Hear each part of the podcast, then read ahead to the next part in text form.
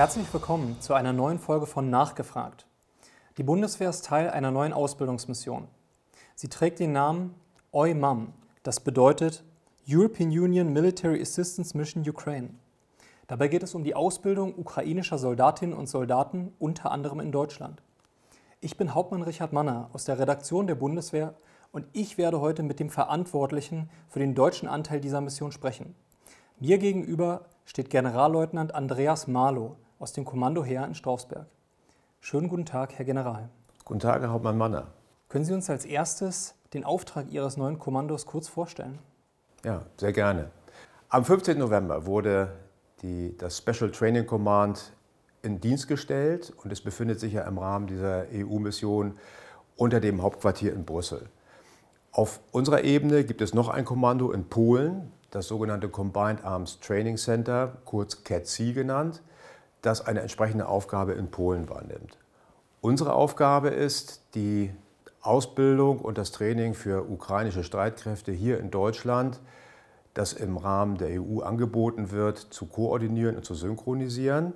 Das allerdings nur auf dem Boden Deutschlands. Und äh, unser polnisches Schwesterkommando ist zuständig für entsprechende, diese entsprechende Aufgabe in Polen, aber auch für Ausbildung, die in anderen Ländern der Europäischen Union stattfindet. Und so unterscheiden sich diese beiden Kommandos. In welchen Bereichen werden die Ukrainer ausgebildet? Im Militär gibt es ja ganz verschiedene Fähigkeiten. Wie Sie wissen, hat es ja schon jetzt auch in den letzten Monaten Ausbildung für ukrainische Soldatinnen und Soldaten gegeben im Zusammenhang mit Materialabgaben, die Deutschland geleistet hat. Ich nenne hier mal die Beispiele der Panzerhaubitze 2000, des Mars-Raketenwerfers, des berühmten Flakpanzers Gepard, den wir ja aus der Presse und auch aus vielen Videos aus der Ukraine schon kennen. Und hierfür wurde immer auch Ausbildung mitgeliefert. Und zwar für die Crews, wie auch für beispielsweise logistisches Personal, für Instandsetzung und so weiter. Darüber hinaus gibt es weitere Ausbildungsfelder, die von Interesse sind für die Ukrainer. Das ist beispielsweise Sanitätsausbildung, das ist beispielsweise die Ausbildung in Räumung von Kampfmitteln. Was wir jetzt zusätzlich anbieten, ist eine Ausbildung für Kommandostäbe auf verschiedenen Führungsebenen bis hin zu Kompanieeinheiten. Das sind so Gebinde um die 100 Mann, die wir dann in Gefechtsführung auf der, auf der unteren taktischen Ebene entsprechend ausbilden wollen. Wie Sie gerade schon sagten, gab es bereits Ausbildung ukrainischer Soldaten, beispielsweise an der Panzerhaubitze oder dem Mars 2. Wie läuft das jetzt ab, wenn es Ausbildungsanfragen der Ukraine gibt? Ja, idealerweise werden wir jetzt die zentrale Steuerungs- und Koordinierungsstelle sowohl für die Bundeswehr als auch für die Europäische Union hier in Deutschland sein. Und Anfragen können direkt an uns gestellt werden oder sie können direkt an die, die, die, übergeordnete Führungszentrale in Brüssel gestellt werden und das landet dann idealerweise bei uns. Und äh, wenn es auf, sich um Ausbildung in auf deutschem Boden handelt, dann sind wir zuständig. Wenn es sich dann um Ausbildung an anderen Nationen in, in Europa handelt, dann ist im Prinzip unser polnisches Schwesterkommando zuständig, das dann entsprechend die Steuerung vornimmt. Worauf werden wir uns bei der Ausbildung besonders fokussieren? Wo liegen die Schwerpunkte? Ja, wir werden jetzt natürlich die Dinge, die jetzt laufen, fortführen. Das ist, sag ich mal, weiterhin der Bedarf in der Ausbildung an der Panzerhaubitze oder an dem Raketenwerfer. Das ist der eine Bereich. Wir nennen das die Individualausbildung im Zusammenhang mit Materialausgaben. Und ein zweiter Bereich, der geht jetzt in, die, äh, in, in mehr in die qualifizierte Ausbildung von Kommandostäben. Das habe ich vorhin schon, schon erwähnt. Das ist also das Training für Stäbe auf der Brigade- und Bataillonsebene. Das sind so Großverbände und, und Verbände von mehreren hundert bis mehreren tausend Menschen. Bis hin zur Kompanieebene, das ist also eine Einheit so um die 100 Menschen. Und gerade bei dieser letztgenannten äh, Truppe, da bieten wir dann an Infanterieausbildung.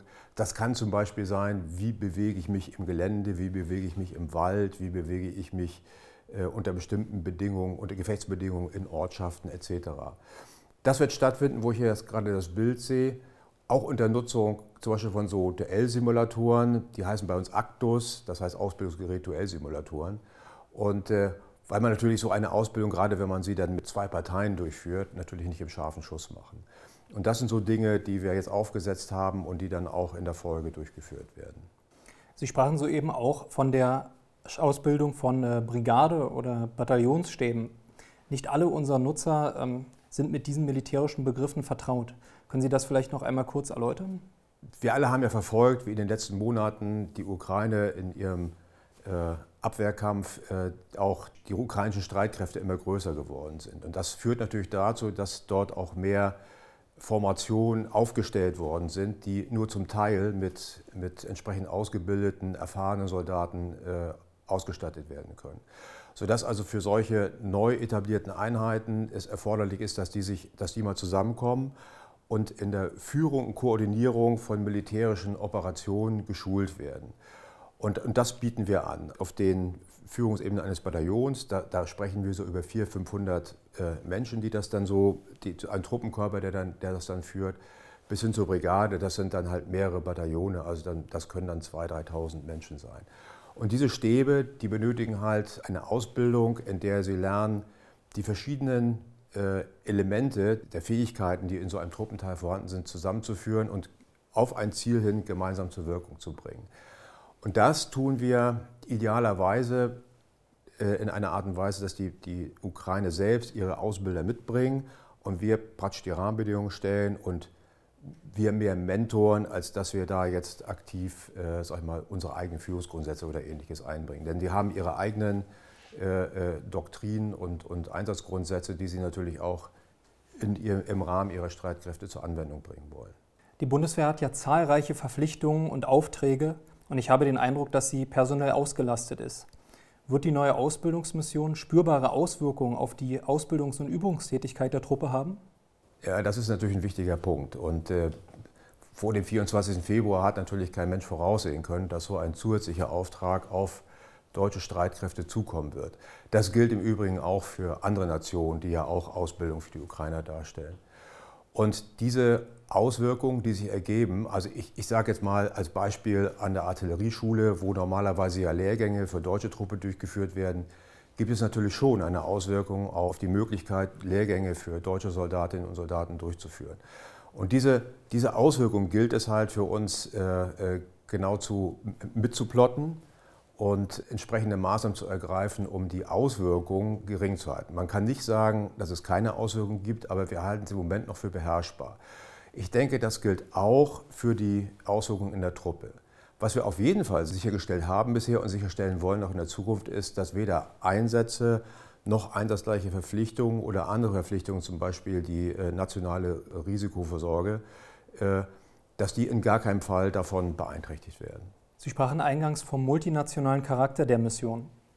Wird die Bundeswehr bei der Ausbildung in Deutschland durch andere Nationen unterstützt? Das ist ja eine äh, Mission unter der Ägide der Europäischen Union. Und in dieser Funktion bin ich im Prinzip ein, eine, ein Hauptquartier der Europäischen Union, nicht zwingend ein deutsches Hauptquartier, auch wenn wir uns auf deutsche Strukturen abstürzen. Und andere Nationen sind eingeladen, hieran teilzunehmen. Und jetzt in, in der ersten ja, Kräftegenerierungskonferenz haben sich neun Nationen gemeldet, die gerne bei uns mitmachen wollen. Das ist jetzt derzeit im ersten Schritt bei uns im Stab der Fall, die wir dort jetzt integrieren. Aber das Ziel ist natürlich, dass wir dann jetzt in der Ausbildung für die Ukrainer entsprechend auch äh, unsere europäischen Partner entsprechend mit, mit an Bord haben. Und da haben wir auf jeden Fall jetzt schon fest, unsere, unsere holländischen Freunde, mit denen wir, wie Sie wissen, im Heer sehr eng zusammenarbeiten, auf jeden Fall schon mit dabei, die auch schon ganz konkret gesagt haben, wo sie mit dabei sein wollen. Äh, by the way, mein stellvertretender Kommandeur in meinem Kommando wird ein holländischer General sein. Und es gibt noch weitere Nationen, die sich vorstellen können, bei uns in Deutschland Trainingsmodule anzubieten oder eben bei uns in Ausbildungen, die wir durchführen, mit zu unterstützen.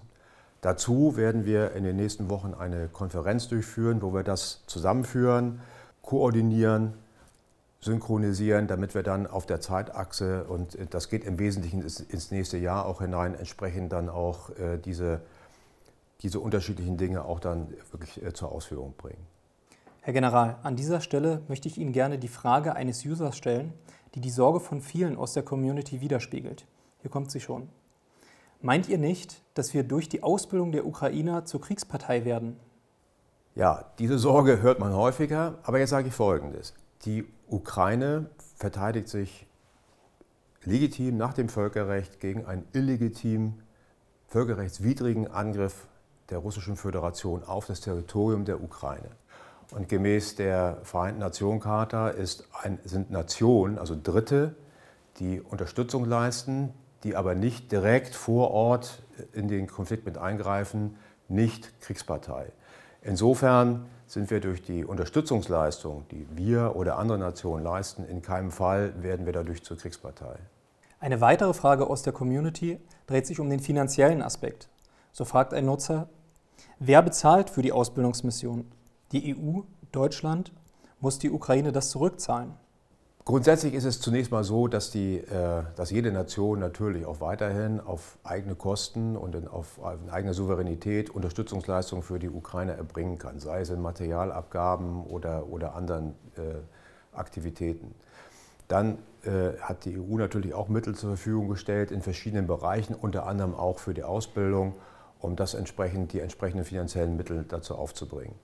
So wird zum Beispiel auch jetzt, wenn ich jetzt, auch wenn ich der Kommandeur dieser EU-Trainingsmission bin, äh, wird mein Gehalt weiterhin von Deutschland gezahlt und die Ukrainer werden garantiert nicht gefragt werden, ob die das irgendwann zurückerstatten.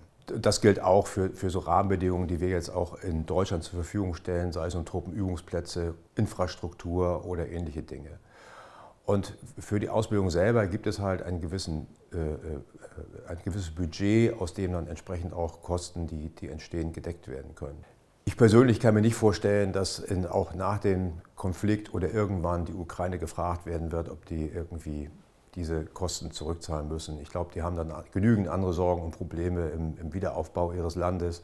Und äh, kann ich mir nicht vorstellen, dass, dass weder die EU noch die, unsere, die, die Nationen in Europa das entsprechend nachfragen werden. Wir sind schon bei der letzten Frage für heute, Herr General. Welche Lehren kann die Bundeswehr aus der Ausbildung der ukrainischen Streitkräfte ziehen? Also die allererste Lehre, die wir alle aus den Beobachtungen in dem Angriffskrieg gegen die Ukraine ziehen können, ist, welche große Rolle nach wie vor in militärischen Konflikten Motivation und Tapferkeit spielen. Ich denke, das ist glasklar erkennbar.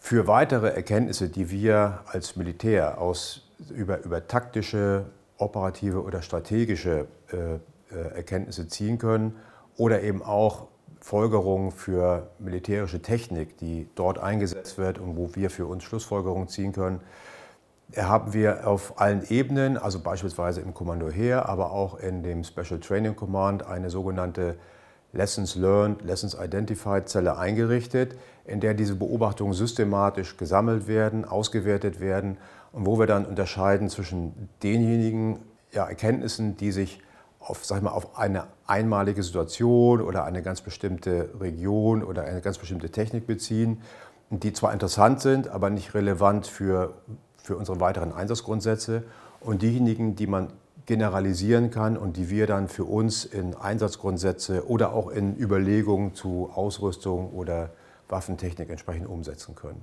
Das ist aber ein Prozess, der läuft und der wird sicherlich auch eine Weile noch in Anspruch nehmen. Und meine Erwartung ist, dass man da eigentlich erst belastbar was zu sagen kann, wenn wir nach dem Konflikt wirklich Zugang zu allen relevanten Informationen haben. Herr General, ich danke Ihnen für das informative Gespräch heute.